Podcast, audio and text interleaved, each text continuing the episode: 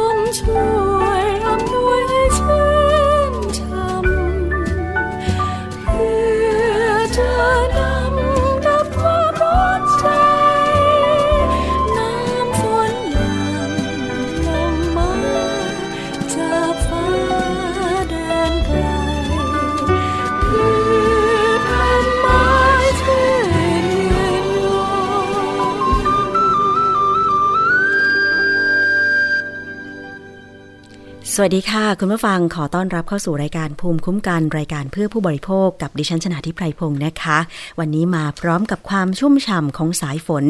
จากบทเพลงพระราชนิพนธ์ในหลวงรัชกาลที่9ชื่อเพลงตรงๆเลยก็คือสายฝนนั่นเองนะคะเหมาะกับช่วงหน้าฝนที่หลายพื้นที่ตอนนี้ฝนตกแต่ว่าหลายพื้นที่ยังคงแห้งแล้งกันอยู่นะคะซึ่งทำให้เดือดร้อนกันค่ะโดยเฉพาะพื้นที่ทางการเกษตรเพราะว่าไม่มีน้ำทำนาหรือปลูกพืชผักผลไม้นั่นเองนะคะ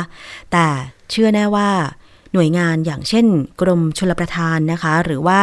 หน่วยงานท้องถิ่นที่มีหน้าที่ในการดูแลแหล่งน้ำเพื่อการเกษตรอุปโภคบริโภคในจังหวัดต่างๆก็คงจะไม่ได้นิ่งนอนใจโดยเฉพาะตัวเกษตรกรที่จะต้องช่วยเหลือตัวเองเช่น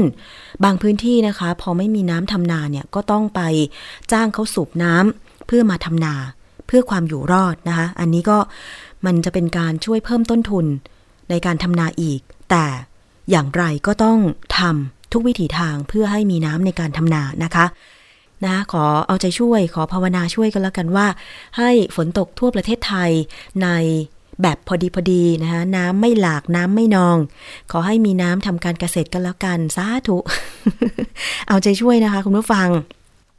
นอกจากปัญหาเรื่องของความแห้งแล้งอาจจะฝนไม่ตกต้องตามฤดูกาลหรือฝนอาจจะมาช้าแล้วเนี่ยปัญหาหนึ่งของการเกษตรไทยก็คือการใช้สารเคมีทางการเกษตรที่ยังมีมากอยู่นะคะซึ่งอันเนี้ยมันส่งผลกระทบกับทั้งตัวผู้บริโภคเพราะว่าพืชผักผลไม้ก็ยังไม่ปราศจากสารเคมี ทางการเกษตรสักทีหนึ่งซึ่งพอได้รับสารเคมีต่างๆไปมากๆเนี่ยนะคะก็มีผลกระทบแหละนะคะไม่ว่าจะเป็นเรื่องของผลกระทบกับลูกในครรภ์นะคะผลกระทบกับสุขภาพร่างกายก่อให้เกิดโรคในอนาคตหรือแม้แต่ผลกระทบกับตัวเกษตรกรซึ่งวันนี้เราจะมาติดตามประเด็นเรื่องของสารเคมีทางการเกษตรกันหลากหลายด้านนะคะเอาด้านแรกกันก่อนด้านแรกก็คือเรื่องของการตรวจพืชผักผลไม้ว่ามีสารเคมีตกค้างมากน้อยขนาดไหนซึ่งไทยแพนหรือเครือข่ายเตือนภัยสารเคมีกำจัดศัตรูพืชเขามีการตรวจทุกปีหลายปีต่อเนื่องและปี2562ก็เช่นกันพร้อมกับมีการเปิดเผยผลการตรวจแล้วนะคะนางสาวปรกชนอู่ทรัพย์ผู้ประสานงานเครือข่ายเตือนภัยสารเคมีกำจัดศัตรูพืชค่ะได้เผยผลการตรวจผักและผลไม้ประจำปี2562โดยความร่วมมือกับองค์กรภาคีต่างๆซึ่งประกอบไปด้วยหน่วยงานราชการเช่นเจ้าหน้าที่สำนักงานคณะกรรมการอาหารและยาเจ้าหน้าที่สาธารณสุขจังหวัดเจ้าหน้าที่โรงพยาบาลส่งเสริมสุขภาพตำบลสมาชิกสภาเกษตรกรแห่งชาติองค์กรผู้บริโภคและภาคประชาสังคมในจังหวัดต่างๆค่ะปีนี้เก็บตัวอย่างทั้งหมด286ตัวอย่างจากห้างค้าปลีกตลาดสดทั่วไปในกรุงเทพมหานครจังหวัดเชียงใหม่ขอนแก่นยะโสธรสระแก้วจันทบุรีราชบุรีและสงขลาครอบคลุมผัก15ชนิดและผลไม้9ชนิดที่เป็นที่นิยมบริโภคทั่วไปนะคะโดยเขาได้ส่งตรวจที่ห้องปฏิบัติการที่ได้รับการรับรองมาตรฐาน ISO 17025ในประเทศสหราชอาณาจักรหรืออังกฤษนั่นเองผลเป็นยังไงคุณผู้ฟังพบว่าผักผลไม้มีสารพิษตกค้างเกินมาตรฐานสูงถึง 41% 100 ตัวอย่างพบสารเคมีตกค้างในพืชผักผลไม้สูงเกินค่ามาตรฐาน41ตัวอย่างอันนี้เปรียบเทียบกันง่ายๆนะคุณผู้ฟังคือ 100% ตกค้าง 41% เกินมาตรฐานโดยผักผลไม้ที่มีสารพิษตกค้างเกินค่ามาตรฐานมากที่สุดค่าผักก่อนก็แล้วกันก็คือผักกวางตุ้งคะน้ากระเพราผักชีพริกนี่นอกจากจะแพงแล้วยังพบสารพิษตกค้างอีกนะกะหล่ำดอกทั้งหมดเนี่ยนะคะจากที่ว่ามาเนี่ยมีการเรียงลำดับใครชอบกินจอผักกาดจอผักกาดเป็นอาหารยอดฮิตของเมนูภาคเหนือเลยนะจอผักกาดก็คือกวางตุ้งนี่แหละเอาไปต้มใส่น้ำมะขามเปียกแบบเปรี้ยวๆเนี่ยถ้าเกิดดูข้อมูลแบบนี้แล้วอาจจะหนาวๆกันนะคะกวางตุ้งคะน้ากระเพราผักชีพริกกะหล่ำดอกนะคะอันเนี้ยตกค้างมากเลยแล้วผลไม้ล่ะมีอะไรบ้างที่มีสารพิษตกค้างมากที่สุดเรียงลำดับลงไปเลยนะจากมากไปหาน้อยส้มชมพู่ฝรั่งองุ่น4อย่างนี้นะคะส้มชมพู่ฝรั่งองุ่นโดยพบสารพิษตกค้างเกินมาตรฐาน12 11 7ตามลำดับจากการสุ่มตรวจและถ้าเปรียบเทียบกันระหว่างผักและผลไม้ที่ปลูกในประเทศและผลไม้ที่นำเข้าจากต่างประเทศพบว่าผลไม้นำเข้าพบการตกค้าง 33.3% และพบสารพิษตกค้างเกินค่ามาตรฐานสูงถึง 48.7% ที่ผลิตในประเทศปรากฏผลไม้นำเข้าพบการตกค้างน้อยกว่าผลไม้ที่ปลูกในประเทศซะอีกนะคะข้อมูลที่น่าสนใจก็คือเมื่อเปรียบเทียบผักและผลไม้ที่ขายในห้างค้าปลีกซึ่งประชาชนต้องซื้อในราคาที่แพงกว่าผักผลไม้ที่ขายตลาดสดทั่วไปคือไปพบการตกค้างของสารพิษเนี่ยจากผักผลไม้ที่ขายในห้างมากกว่าสูงกว่าผักและผลไม้ที่ขายตามตลาดสดทั่วไปซะอีกเพราะฉะนั้นเราไปฟังรายละเอียดกันอีกครั้งนึงนะคะจากคุณปรกชนอู่ทรัพย์ค่ะคราวนี้พอหลังจากที่เราได้ข้อมูลได้มีการเก็บตัวอย่างนะคะลืมบอกไปนิดนึง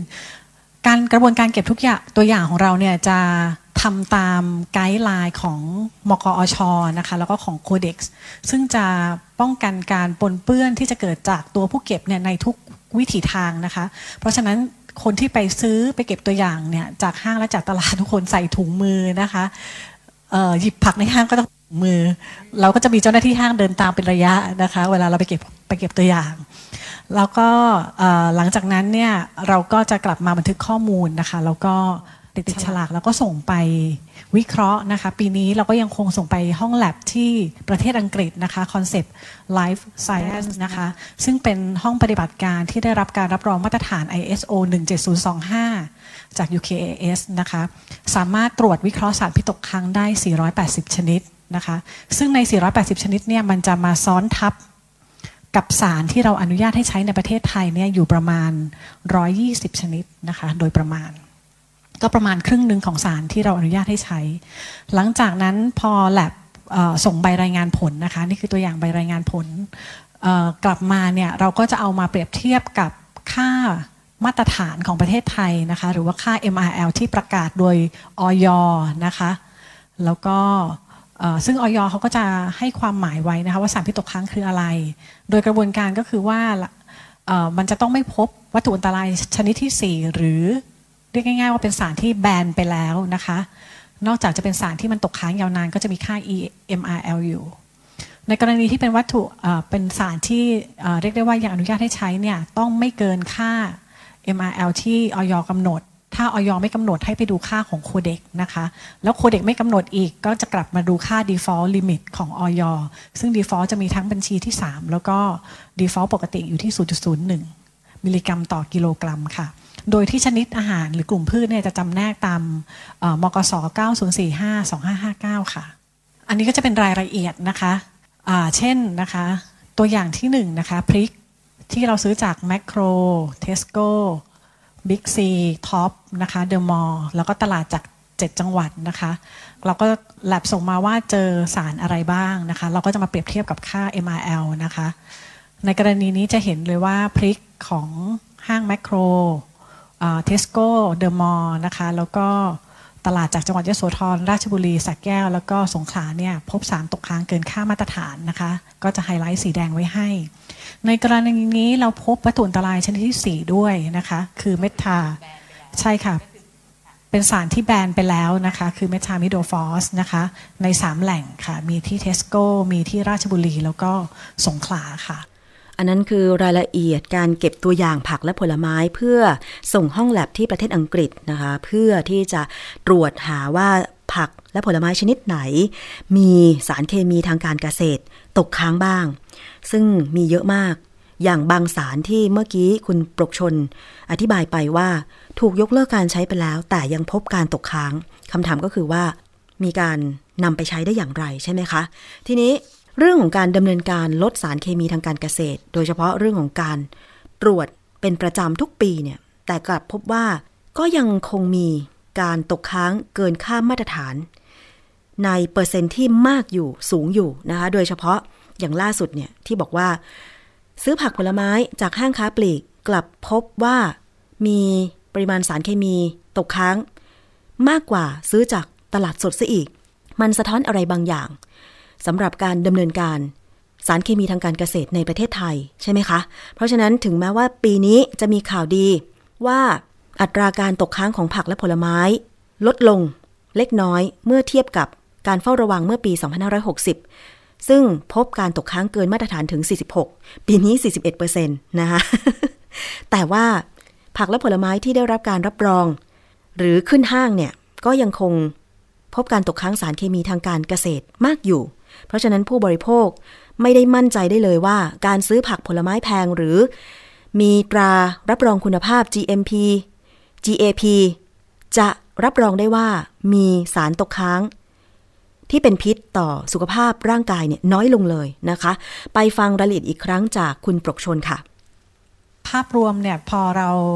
เรียงลำดับนะคะในชาร์ตเนี่ยก็จะมี3สีหลักๆนะคะสีเขียวคือไม่พบสารพิษตกค้างในสโคปที่ lab ตรวจได้คือเฉพาะ480ชนิดเกินจากนั้น lab ก็จะไม่รู้ถึงแม้จะมีหรือไม่มีก็ตามเนี่ยนะคะสีเหลืองแปลว่าพบสารพิษตกค้างแต่ยังไม่เกินค่า MRL ก็คือยังอยู่ในระดับที่กฎหมายยอมรับได้นะคะสีแดงเนี่ยตกค้างเกินค่า MRL แล้วนะคะอันนี้ถือว่าผิดกฎหมายนะคะเป็นอาหารที่ไม่ปลอดภัยสำหรับผักนะคะ15ชนิดเนี่ยผักที่มาเป็นอันดับ1ของการพบสารพิษตกค้างเกินค่ามาตรฐานปีนี้นะคะคือกวางตุ้งค่ะ10จาก12ตัวอย่างนะคะตามมาด้วยคะน้า9จาก12นะคะกะเพรา8จาก12พริกกะหล่ำดอกผักชี7จาก12ค่ะ มะเขือเปราะ6จาก12แล้วก็มะเขือเทศ5จาก12ถั่วฝักยาวผักบุ้งจีน4จาก12แล้วก็แตงกวา3จาก12กระเทียมไทย1จาก12ค่ะก็คือผักยอดนิยม8ชนิดที่บ้านเรากินกันเป็นประจำเนี่ยก็เจอเกินครึ่งหมดเลยใช่ค่ะเจอเกินครึ่งหมดเลยนะคะส่วนผลไม้นะคะ9ชนิดเนี่ยปีนี้เรากลับมาตรวจส้มอีกครั้งนะคะหลังจากที่ไม่ได้ตรวจมา 2-3 ปีปรากฏว่าส้มก็ยังคงมาเป็นอันดับ1นะคะ12ตัวอย่างจาก12นะคะคือ 100% นะคะส้ม 100% ที่มีสารพิษตกค้างเกินค่ามาตรฐานค่ะตามมาด้วยชมพู่ค่ะ11จาก12นะคะสะเทือนใจเพราะว่าคนที่ไปเก็บเนี่ยก็จัดไปเยอะนะคะฝรั่งแล้วก็องุ่นเนี่ย7จาก12นะคะมะละกอสุก5จาก12แก้วมังกรเนี่ยดูดีขึ้นนะคะ2จาก12ค่ะแล้วก็องุ่นมะม่วงสุกแล้วก็กล้วยในอย่างละ1ตัวอย่างค่ะที่เกินค่ามาตรฐานถ้าเราเปรียบเทียบกันนะคะสำหรับผลไม้เนี่ยเมื่อกี้มันจะมีผลไม้นำเข้าอยู่บางส่วนค่ะเช่นจะมีแอปเปิ้ลนะคะองุ่นเนี่ยนำเข้าทั้งหมดนะคะแล้วก็มีแก้วมังกรครึ่งนึงนำเข้านะคะพอเรามาเปรียบเทียบระหว่างผลไม้นำเข้านะคะกับผลไม้ที่ผลิตในประเทศไทยนะคะปรากฏว่าไม่ค่อยอยากจะอ่านตัวเลขเลยผลไม้นำเข้าเนี่ยเกินค่ามาตรฐานนะคะตกมาตรฐานอยู่ประมาณ 33% ค่ะส่วนผลไม้ที่ผลิตในประเทศไทยเนี่ยเกือบประมาณ 48.7% ค่ะเกือบ 50% แล้วก็โดยภาพรวมนะคะปีนี้จาก286ตัวอย่างเนี่ยที่เป็นผักเนี่ยตกค้างเกินค่ามาตรฐาน 40% ผลไม้ 43% โดยภาพรวมอยู่ที่ 41.3% ถือว่าตัวเลขดีไหมคะถือว่าตัวเลขไม่ดีแต่ว่าดีกว่าปีที่แล้วใช่ไหมค่ะดีกว่าปีที่แล้วนิดนึงปีก่อนค่ะเพราะว่าถ้าเราไปเทียบกับปี60เนี่ยตอนนั้นอยู่ที่ 46% นี่ก็ถือว่าดีขึ้นนิดหน่อยแต่ว่าถ้าเทียบกับต่างประเทศล่ะคะคุณปกรณ์ถ้าเทียบกับต่างประเทศเนี่ยเขาตกค่ามาตรฐาน 41% แบบนี้ไหมเขาตกอยู่ประมาณ1หรือ 3% ประมาณเนี้ยค่ะอันนี้ก็ประเทศไทยนะคะครัวไทยครัวโรคนะคะค่ะแล้วก็พอเราแบ่งตามแหล่งจำหน่ายนะคะแบ่งเป็นห้างกับตลาดเนี่ยก็จะเห็นภาพค่อนข้างชัดนะคะว่าโดยภาพรวมเนี่ยห้างเนี่ยยังเจอการตกค้างเกินครึ่งหนึ่งของตัวอย่างในทุกห้างนะคะไม่ใช่เกินครึ่งทั่วทีค่ะเกือบครึ่งนะคะมีถึงครึ่งหนึ่งเนี่ยก็ที่มาเป็นอันดับหนึ่งคือที่บิ๊กซีนะคะ12จาก24นะคะแล้วก็ตามมาด้วยเทสโก้และแมคโครนะคะ11แล้วก็เดอะมอลล์กับท็อปเนี่ย9นะคะส่วนตลาดเนี่ยมากสุดก็อยู่ที่12เหมือนกันค่ะแต่ต่ำสุดเนี่ยอยู่ที่6นะคะอันนี้ก็เป็นความแตกต่างนะคะแล้วพอเปรียบเทียบเป็นเปอร์เซ็นต์นะคะเห็นชัดเลยว่าห้างเจอการตกค้างของผักผลไม้เนี่ยมากกว่าตลาดซึ่งเป็นเทรนด์แบบนี้ทุกปีนะคะปีนี้ตัวเลขก็ยังคงย้ำอยู่ทั้งที่เวลาเราซื้อผักจากห้างเนี่ยแพงกว่าซื้อผักจากตลาดแน่นอนค่ะนอกจากแพงแล้วเราคาดว่ามันน่าจะดีกว่าเพราะว่ามันทั้งล้างทั้งตัดแต่งคัดบรรจุมาเรียบร้อยนะคะแต่ตัวเลขอยู่ที่ 44% สำหรับห้างค่ะส่วนตลาดอยู่ที่ 39% คราวนี้เราก็เลยก่อนที่เราจะแกะแพ็คนะคะเราก็จะดูว่าหน้าซองพวกนี้เนี่ยเขามีข้อความรับรองคุณภาพยังไงบ้างนะคะปรากฏว่ามันจะมีอยู่2ลักษณะแรกคือพูดลอยๆไม่ได้มีตรามาตรฐานประกบนะคะเช่นปลอดภัยไร้สารพิษ High Quality นะคะ Premium Quality นะคะกับอีกแบบหนึ่งเนี่ยมีมาตรฐานประกบนะคะส่วนใหญ่ก็จะเป็นมาตรฐานมี2แบบค่ะของกระทรวงสาธารณสุขนะคะเช่น Food Safety แล้วก็มาตรฐานของกระทรวงเกษตรนะคะไม่ว่าจะเป็น Q GAP GMP หรือว่า Organic Thailand นะคะแล้วก็ยังมีมาตรฐานออร์แกนิกของต่างประเทศด้วยนะคะค่ะก็น่าตกใจพอสมควรนะคะที่บอกว่าผักผลไม้ในห้างตรวจเจอสารพิษตกค้างมากกว่าผักจากตลาดสดซะอีกอะไรก็วางใจไม่ได้เลยคุณผู้ฟังในฐานะผู้บริโภคแล้วคนชอบกินผักแบบดิฉัน การจะบอกว่าถ้าอย่างนั้นคุณก็ไปซื้อผักกินเองสิคุณก็ไปปลูกผักกินเองสิแม่แล้วเกษตรกรผู้ปลูกผักผลไม้ล่ะทีนี้สารที่เขาบอกว่าพบการตกค้างที่มันเป็นอันตรายเนี่ยมีทั้งสารเคมีที่ถูกยกเลิกไปแล้วแต่ยังพบการใช้นะคะที่ไทยแพนตรวจพบเนี่ยตกค้างมากที่สุดนะสารพิษกำจัดศัตรูพืชที่ตกค้างมากที่สุดก็คือสารฆ่าเชื้อราที่บอกว่าในส้มเนี่ยพบ 100% ในส้มนี่ตรวจ12ตัวอย่างพบ เกินค่ามาตรฐานทั้ง12ตัวอย่างแสดงว่า 100% จะบอกว่าคนที่ทำสวนส้มเนี่ยใช้สารฆ่าเชื้อราเยอะมากคุณผู้ฟังเพราะว่ามันจะเป็นการป้องกันไม่ให้ส้มเกิดเชื้อราแล้วมันไม่ออกผลน่ะแต่ทีนี้พอใช้ไปปุ๊บมันตกค้างแล้วก็เก็บมาขายมันน่าเป็นห่วงนะคุณผู้ฟังนอกจากสารฆ่าเชื้อราที่พบการตกค้างในผักผลไม้มากที่สุดแล้วอันดับต่อมาก็คือสารคาร์เบนดาซิม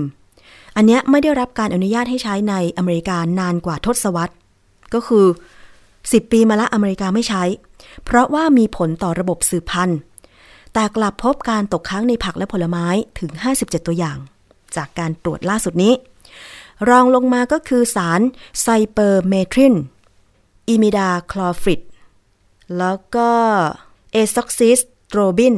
และคลอไพริฟอสซึ่งเป็นสารพิษที่ส่งผลกระทบต่อพัฒนาการของสมองเด็กตรวจผักผลไม้57ตัวอย่างพบสารที่ว่ามานี้พบสารไซเปอร์เมทรินเนี่ย54ตัวอย่างแล้วก็พบสารเอมิดาคลอฟริดเนี่ย41ตัวอย่างพบเอซอกซิสโตรบิน41ตัวอย่างแล้วก็พบคลอไพริฟอสตกค้าง38ตัวอย่างจาก57ตัวอย่างก็แสดงว่าเกินครึ่งนะคะอ่ะลองไปฟังว่าแล้วเมื่อไหร่อ่ะเราถึงจะลดการใช้สารเคมีทางการเกษตรได้สักทีนะคะจากคุณปรกชนค่ะจริงๆสาร4ตัวนี้นะคะรวมถึงคาร์โบฟูรันแล้วก็เมทิลมิวที่เราพูดถึงบ่อยๆนะคะยังมีอีก2ตัวคือไดโคโตฟอสและ EPN เนี่ยเป็นสารชุดแรกที่ตอนนั้นทางเครือข่ายภาคประชาชนนะคะแล้วก็ไทยแพนแล้วก็รวมถึงเครือข่ายอื่นๆเนี่ยได้ร่วมกันพยายามผลักดันให้มีการแบนตั้งแต่ช่วงปี55นะคะเราก็เลยลองติดตามการตกค้างค่ะจากปี55จนถึงปัจจุบันนะคะจะเห็นว่าเปอร์เซ็นต์ที่เราพบตกค้างในตัวอย่างเนี่ยมันลดลงอย่างมีนัยสำคัญเพราะว่า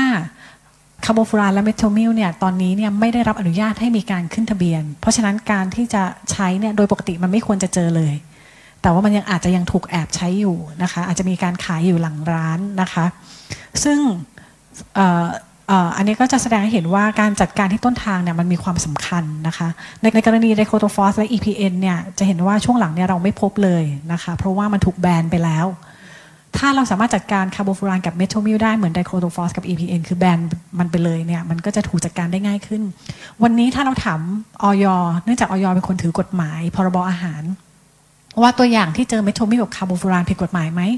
เขาก็ยังตอบได้ว่ามันไม่ผิดกฎหมายแม้จะไม่อนุญาตให้มีการขึ้นทะเบียนจากฝั่งเกษตรเพราะว่าตัวกฎหมายเนี่ยมันจะยึดตามวัตถุอันตรายที่ยกเลิกการใช้นะคะพอยังไม่ยกเลิกการใช้เนี่ยมันยังอนุญาตให้ตกค้างซึ่งมันเป็นความลักลั่นของการดำเนินการควบคุมไม่อนุญาตให้ใช้แต่ตกค้างได้มันก็เลยมีช่องว่างนะคะนอกจากนั้นนะคะเรายังพบสารที่ตกค้างนะคะซึ่งไม่ได้อยู่ในบัญชีรายชื่อเลยของบรรทุกของพรบวัตถุอันตรายนะคะแล้วก็ไม่มีการขึ้นทะเบียนอยู่9ตัวนะถามว่าสาร9ตัวนี้มาจากไหนมาจากผลไม้นำเข้าค่ะซึ่งมันเป็นสารที่เขาใช้ในอีกในประเทศต้นทางไม่ได้ถูกใช้ในประเทศไทยคำถามก็คือกรณีแบบนี้เนี่ยใครควรเป็นคนดูแล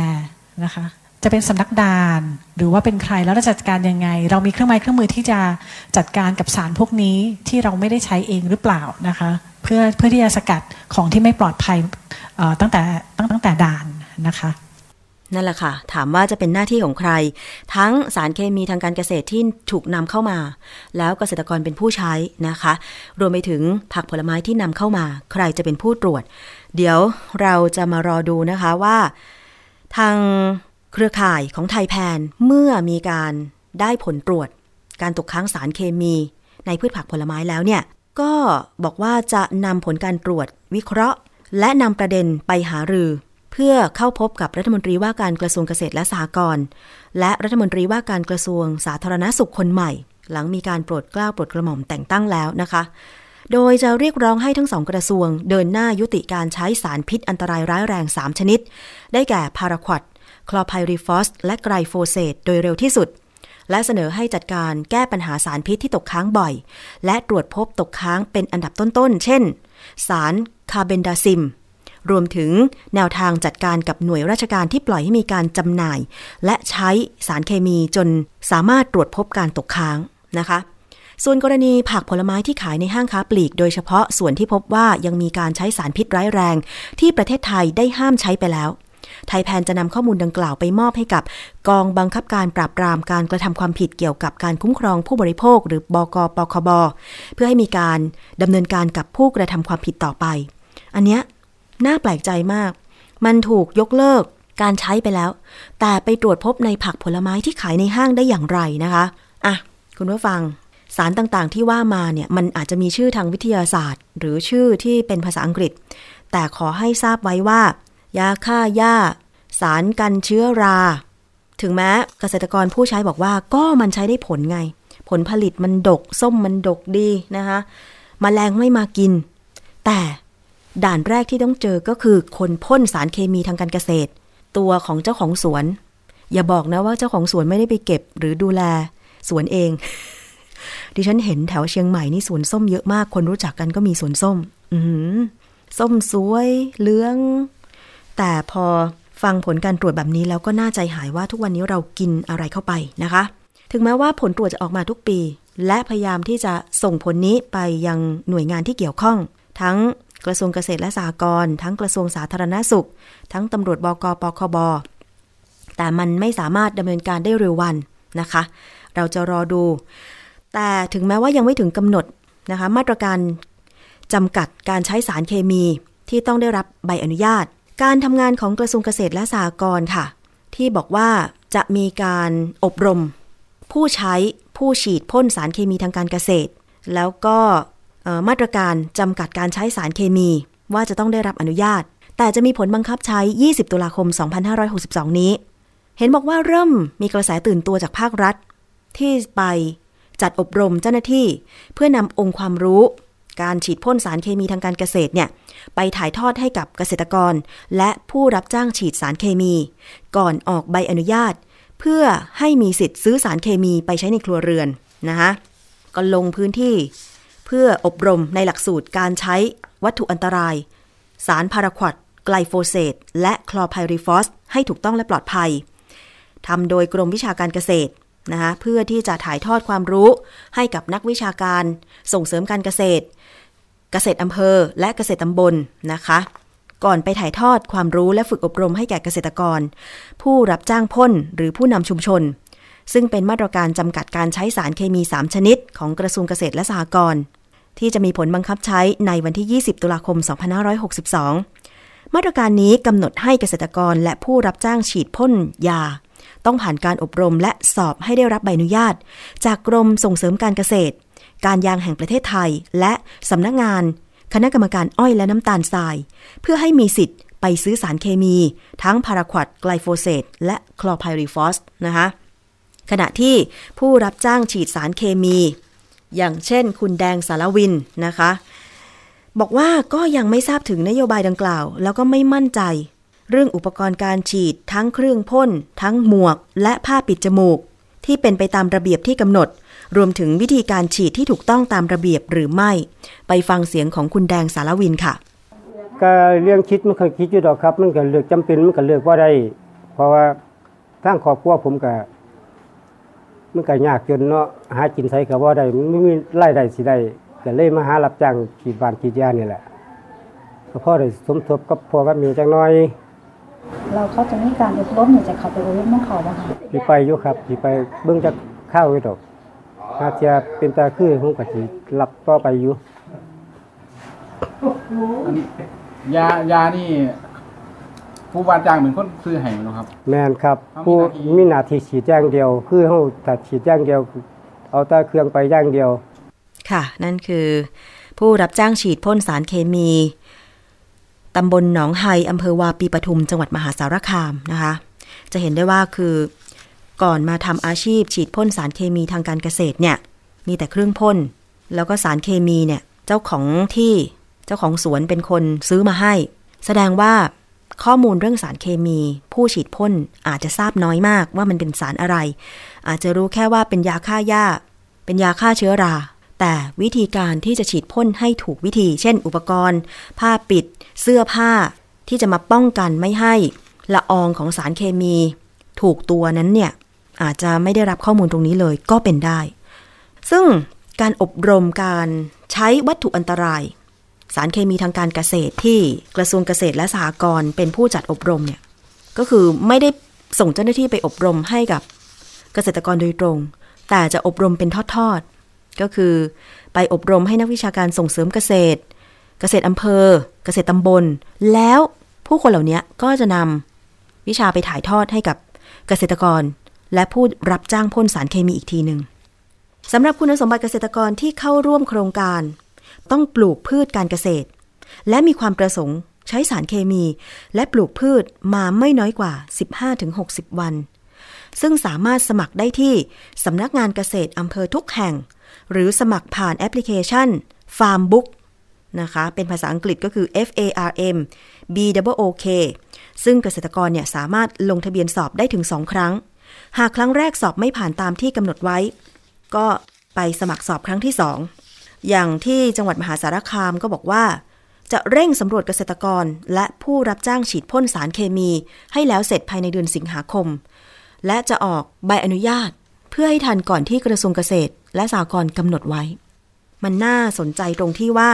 เราไม่เคยมีการอบรมการใช้สารเคมีทางการเกษตรแบบนี้มาก่อนแล้วช่องทางการประชาสัมพันธ์เพื่อให้ผู้ฉีดพ่นสารเคมีเกษตรและตัวเกษตรกรจริงๆเนี่ยได้ทราบข้อมูลเหล่านี้อย่างไรคงจะอยู่ที่ผู้นำชุมชนนะคะเพราะฉะนั้นใครได้ฟังรายการภูมิคุ้มกันรายการเพื่อผู้บริโภคตรงนี้ก็ให้รู้ไว้ว่าต่อไปนี้เนี่ย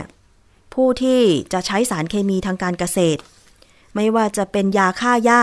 พาราควอดไกลโฟเสตหรือคลอไพริฟอสก็ต้องผ่านการอบรมจากทางกระทรวงเกษตรและสหกรณ์และต้องไปสอบให้ผ่านโดยให้โอกาสสอบ2ครั้งแต่ว่าจะไปสมัครสอบได้ที่ไหนก็คือสำนักงานเกษตรอำเภอทุกแห่งพอได้รับใบอนุญาตแล้วนะคะก็ถึงจะมีสิทธิ์ไปซื้อสารเคมีได้แต่คุณว่ามาตรการนี้มันจะได้ผลไหมถึงจะสอบไม่ผ่านแต่มีความต้องการใช้สารเคมีมันก็ต้องซื้อใช่ไหมคุณผู้ฟังนะคะอันนี้เดี๋ยวไว้ดูเป็นมาตรการเป็นลำดับต่อไปก็แล้วกันนะคะว่าผลมันจะเป็นอย่างไรแต่ที่แน่ๆถ้าในมุมของผู้บริโภคซึ่งก็คือเราทุกคนเจ้าของสวนก็ผู้บริโภคเกษตรกรผู้พ่นก็ผู้บริโภคเราทุกคนเป็นผู้บริโภคก็ไม่อยากจะกินสารเคมีที่มันตกค้างในพืชผักผลไม้ทางที่ดีคิดว่าไม่ควรใช้หรือหาสารที่ปลอดภัยมาใช้แทนดีกว่าไหมฝากเป็นคำถามกันไว้ด้วยค่ะเดี๋ยวจะติดตามเรื่องนี้ต่อไปก็แล้วกันนะคะเอาละค่ะช่วงนี้ไปติดตามอีกช่วงหนึ่งคิดก่อนเชื่อกับดร.แก้วกังสดาลอำไพนักพิษวิทยานำข้อมูลงานวิจัยทางวิทยาศาสตร์มาพูดคุยกันว่าอะไรดีอะไรควรหรือไม่ควรอะไรเหมาะสมที่จะบริโภคหรือไม่นะคะวันนี้นำเสนอเรื่องข้าวขุยไผ่เคยได้ยินชื่อไหมข้าวขุยไผ่คืออะไรไปติดตามเล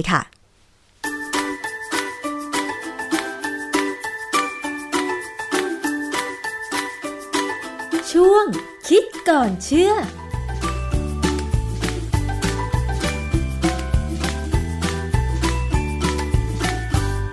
คนไทยกินข้าวอยู่เป็นประจำนะคะแล้ววิธีการปลูกข้าวคือปลูกบนผืนนานะคะแต่ว่ามันมีข้าวขุยไผ่มันคืออะไรนะคะเราไปลองสอบถามกับอาจารย์แก้วอาจารย์แก้วคะข้าวขุยไผ่คืออะไรคะคือผมเคยได้ยินเมื่อสมัยผมเด็กๆแล้วผมก็ลืมไปไม่คิดว่าจะได้ยินคำนี้อีกค่ะทีนี้มีอยู่วันนึงเว็บไซต์ของห้องสมุดออนไลน์นะภาษาอังกฤษคือ Public Library Online เนี่ยหรือจริงๆตัวเว็บไซต์ชื่อ academia.edu คือเป็นเว็บไซต์เกี่ยวกับการศึกษาเนี่ยผมจำไม่ได้เหมือนกันว่าผมเป็นสมาชิกก็ได้ไงเขาก็ส่งเอกสารมาเรื่อยๆนะแล้ววันนึงเขาส่งเอกสารของกรมวิทยาศาสตร์สมัยก่อนเนี่ยเวลาเนี่ยเรามีแค่กรมวิทยาศาสตร์อันเดียวแต่ตอนนี้เป็นกรมตอนนี้เรามีกระทรวงวิทยาศาสตร์มีกรมวิทยาศาสตร์การแพทย์กรมวิทยาศาสตร์บริการอยู่คนละกระทรวงกันนะเอกสารเรื่องข้าวขุยไผ่เนี่ยเป็นเอกสารประมาณปี 2481 โอ้ซึ่งผมยังไม่เกิด และคุณก็ยังอาจจะยังไม่ตายก็ได้ อาจจะยังเป็นชีวิตที่แล้วอยู่ ใช่ค่ะคือเอกสารเรื่องเนี้ยคนที่เขียนคือดร.ตั้ว รับพานุกรมซึ่งตัวเนี่ยเป็นคนที่เก่งมากนะเพราะว่าท่านเป็นหนึ่งในผู้ก่อตั้งคณะเภสัชของประเทศไทยเลยแหละนะฮะมีประวัติอยู่นะฮะคือที่ผมสนใจเรื่องนี้เพราะว่าสมัยเด็กๆเนี่ยแม่เคยเล่าให้ฟังว่าข้าวขุยไผ่เนี่ยจริงๆมันมาจากต้นไผ่ที่กำลังจะตาย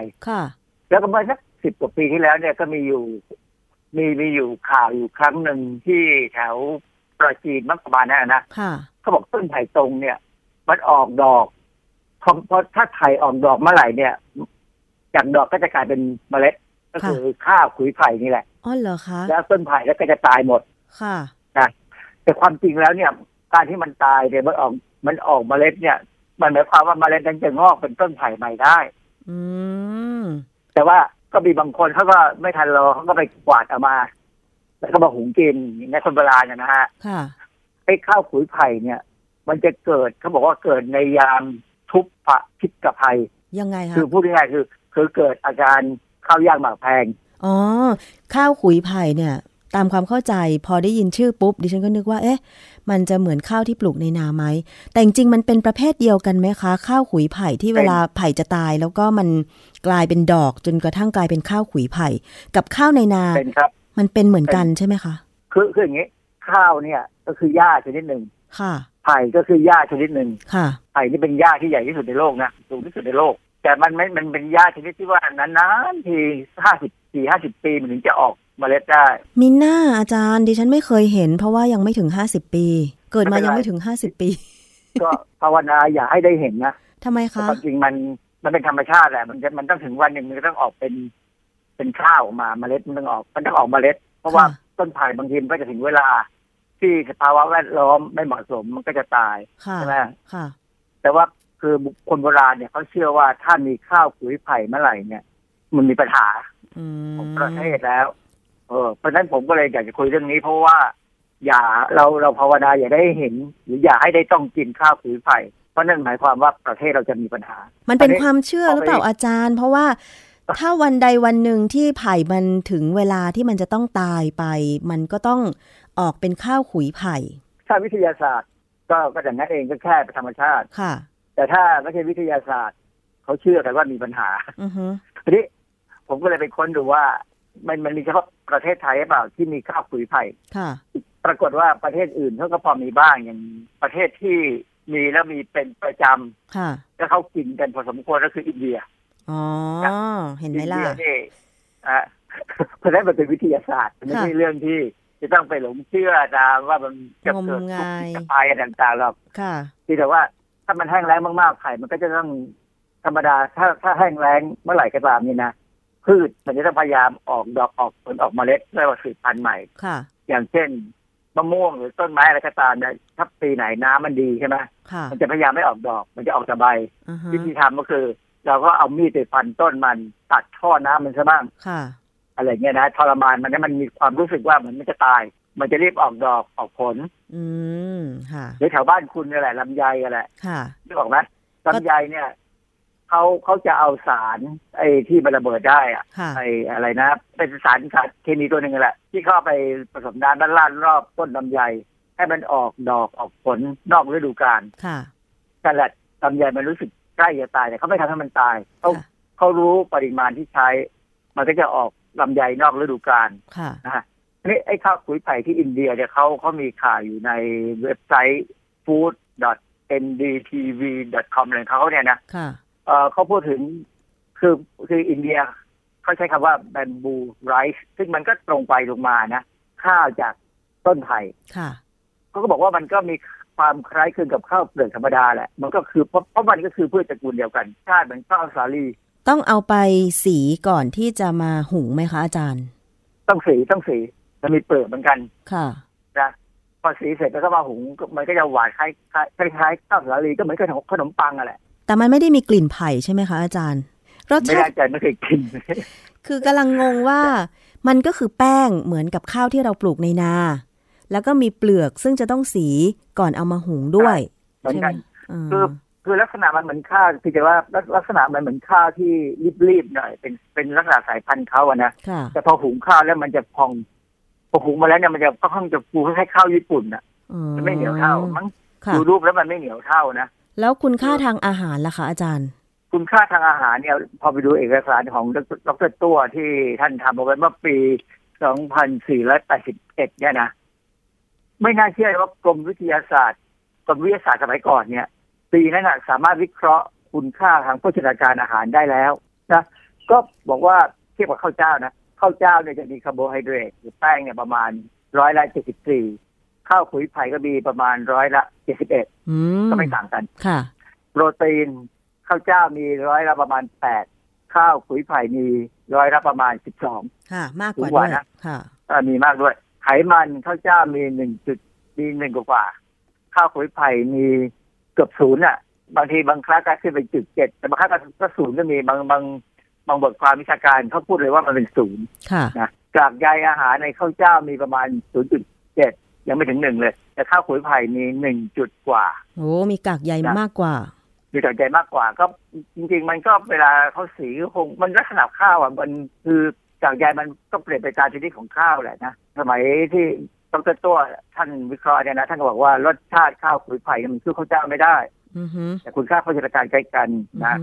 คนเชื่อว่าการกินข้าวขุยไผ่เนี่ยกินแล้วจะไม่สบายกินแล้วจะปวด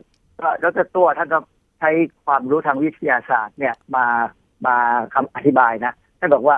มันจะไม่ป่วยได้ไงก็เพราะว่าเวลาที่ข้าวมันไอ้ต้นไผ่เนี่ยมันออกข้าวมันเนี่ยออกเมล็ดออกมาเนี่ยมันเป็นช่วงที่พื้นดินมันไม่ดีนะราษฎรอดอยากอาหารที่เป็นถั่วเป็นเนื้อเป็นปลาเนี่ยก็หากินไม่ได้ก็ป่วยพวกที่จะป่วยเป็นโรคทางโภชนาการซึ่งสมัยนั้นโรคขาดสารอาหารนี่คนไทยก็รู้จักแล้วนะ2481เนี่ยพอไม่มีอะไรกินก็ไปกินข้าวนี้แต่ว่าตอนที่เขาป่วยอยู่แล้วเนี่ยเขากินเข้าไปมันก็ป่วยมากจนถึงตายเพราะฉะนั้นจริงๆแล้วเนี่ยท่านพยายามอธิบายว่าการกินข้าวขุยไผ่ไม่ใช่เป็นตัวทำให้เกิดโรคต่างๆนี่หรอกมันเป็นไปตามความโชคร้ายแหละของประเทศตอนนั้นเข้าใจละอาจารย์เพราะว่าในสมัยก่อนระบบชลประทานในประเทศเราอาจจะยังไม่ดีพอใช่ไหมคะไม่มีการปลูกการทำการเกษตรก็ต้องอาศัยฤดูกาลก็คือฤดูฝนเพราะฉะนั้นถ้าเป็นฤดูแล้งน้ำไม่เพียงพอทำการเกษตรไม่ได้ฝนก็ไม่ตกอีกต้นไม้ก็แห้งตายใช่ไหมคะโดยเฉพาะต้นไผ่ถ้ามันแห้งตายปุ๊บมันก็จะออกข้าวขุยไผ่มาเข้าใจละอาจารย์ว่าทำไมความจริงไผ่นี่มันอยู่ในป่านะมักจะอยู่ในป่าที่ค่อนข้างจะชื้นนะแต่ว่าอย่างที่เราไปเมืองกาญเนี่ยเราจะเห็นเลยไผ่ป่าได้เยอะมากเลยแต่มันก็มีจังหวะที่มันแห้งเหมือนกันแต่เมืองกาญเนี่ยค่อนข้างจะชื้นเพราะมันมีฝนมาจากอันดามันนะเพราะฉะนั้นข้าวขุยไผ่จะออกยากหน่อยนะคะนี่อาจารย์แถวประจีนค่ะดิฉันน่ะที่บ้านที่สวนก็มีต้นไผ่เหมือนกันเป็นหน่อไม้หวาน2 กอใหญ่ๆเลยอาจารย์แต่ว่าต้นไผ่ที่บ้านไม่เคยตายเลยอ่ะมันอายุเท่าไหร่ล่ะตั้งแต่เกิดดิฉันก็เห็นมันแล้วยังไม่50เนี่ยยังไอ้50ประสิทธิ์เดี๋ยวรู้อีกไม่กี่ปีเองอาจารย์อีกไม่กี่ปีไม่หรอกคือมันอยู่ว่าอากาศมันแห้งแล้งขนาดไหนใช่ไหมคือไผ่เนี่ยจริงพืชไผ่เนี่ยเป็นพืชที่อายุยืนนะยืนได้เป็น100 ปีก็มีคือไม่ตายแต่ถ้ามันเกิดอากาศดินฟ้าอากาศไม่ดีในสิ่งแวดล้อมไม่ดีเนี่ยมันก็ใกล้ตายเมื่อไหร่เนี่ยมันก็จะออกเมล็ดให้เห็นเลยก็ไม่ต้องกังวลก็เก็บเมล็ดมันแล้วก็ปลูกใหม่มันก็จะขึ้นนะอ๋อถ้าดิฉันเห็นข้าวขุยไผ่ดิฉันจะลองเอามาหุงกินดูว่ารสชาติมันจะเป็นยังไงมันจะมากอย่างนั้นไหมก็ไม่รู้นะเพราะว่าที่อินเดียเนี่ยเขาก็มีขายคือนี้ที่อินเดียมันมีเรื่องประหลาดอยู่เรื่องนึงที่ฟังดูก็ประหลาดที่เขาบอกว่าคือเขาเชื่อว่าข้าวขุยไผ่หรือไอ้แบมบูซีดเนี่ยนะมันมีฤทธิ์เป็นไวอากร้าผมก็ไม่รู้เหมือนกันช่วยเสริมสมรรถภาพท่านชายอย่างเงี้ยเหรอคะคือมันมีข้อมูลในเว็บไซต์ Hindustan Times เป็นเว็บไซต์ด้วยเหมือนกันปี2007เนี่ยเขาลงข่าวเรื่องนึงว่าเขาบอกมีคนพี่ชายชื่อทาราผู้หญิงชื่อดอนติอยู่ในหมู่บ้านมิโซรัมในภาคตะวันออกเฉียงเหนือของอินเดียก็แต่งงานกันมา9 ปีแล้วไม่มีลูกอันนี้ก็มีชาวบ้านเนี่ยมาแนะนำเขาว่าให้ลองกินข้าวขุยไผ่เถอะแล้วอาจจะได้มีลูกก็ปรากฏว่าในเดือนต่อมาคือเมษายน2005 ปี 2005เนี่ยดอนจิเนี่ยก็ตั้งท้องแต่มันเคสเดียวอ่ะมันแค่กรณีเดียวอ่ะแล้วจะมาพูดได้ไงว่าไอ้ข้าวขุยไผ่ที่ทำให้ท้องได้ ความหมายเขาอาจจะหมายว่าผู้ชายไม่ค่อยสู้มั้งไม่ขยันทำการบ้านอ่ะก็เลยไม่มีลูกผู้หญิงเขาอุตส่าห์แข็งแรงดีอยู่นะคืออันนี้มันเป็นเกรดแปลกๆนะคือคนไทยก็ไม่ควรจะไปเชื่อหรอกหาซื้อมากินเพราะว่าจริงๆข้าวขุยไผ่เนี่ยมันแพงมากนะค่ะเพราะว่าอินเดียอาจจะไม่แพงเพราะว่ากว่าจะออกได้นี่มันตั้ง50ปีหรือรอต้นไผ่ตายก่อนนี่ใช่ไหมคะคือแต่ผมดูจากข่าวดูจากในข้อมูลในอินเทอร์เน็ตเนี่ยเข้าใจว่าอินเดียออกไวนะค่ะเพราะเขารู้จักกันค่อนข้างดีแล้วเขามีการขายเป็นเหมือนเป็นถุงขายเลยอ่ะขายเป็นข้าวกินธรรมดานะค่ะแต่บ้านเราเนี่ยไปดูในเว็บไซต์ขายของออนไลน์เนี่ยเขาขายส่ง 1,000 เมล็ด 1,000 เมล็ดราคาประมาณ 2,000 บาทมีด้วยเหรอคะอาจารย์นี่ไปดูในเว็บไซต์ขายของออนไลน์ของจีนเด็กที่เขามาขายในบ้านเราอ่ะเขาเดินด้วยราคา 3,590 บาทตอนนี้วันที่ผมเข้าไปดูเนี่ยเขาลดราคาเหลือ 1,999 บาท 1,000 เมล็ดก็เมล็ดละประมาณ2บาทจะกินไหมไม่กินเมล็ดเล็กนิดเดียวเขาหวังขายให้เอาไปปลูกเป็นนั้นเป็นไผ่ลวกแต่ประเด็นคือจริงๆกับบ้านเรายังไม่มีขายหรอกเพราะเรามันไม่แห้งแล้งอย่างนั้นเรายังชื้นอยู่ยังดีอยู่แต่อินเดียเนี่ยมันมีหลายส่วนของประเทศที่แห้งแล้งนะแต่ว่าก็ในอนาคตก็อาจจะไม่แน่ถ้าเรายังมีเขาก็มีการทำนายไว้เหมือนกันนะว่าแถวทางตะวันออกเฉียงเหนือเนี่ยมีโอกาสใกล้จะเป็นทะเลทรายอยู่จริงเหรอคะประเทศไทยเนี่ยนะคะอาจารย์ใช่เพราะเราตัดไม้ทำลายป่ากันมากเลยช่วงหนึ่งแล้วก็ฮือฮาปลูกป่าฮือฮาจับคนทำลายป่าเมื่อเช้านี้ดูข่าวของในทีวีเนี่ย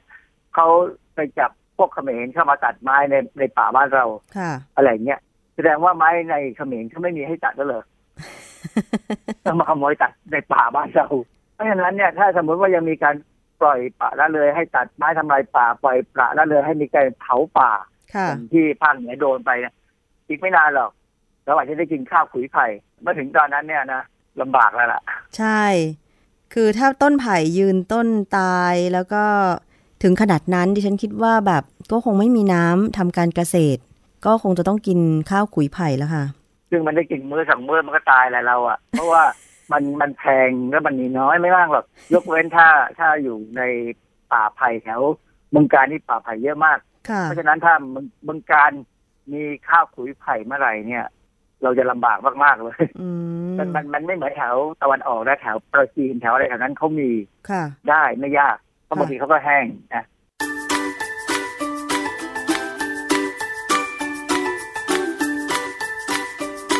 นะช่วงคิดก่อนเชื่อ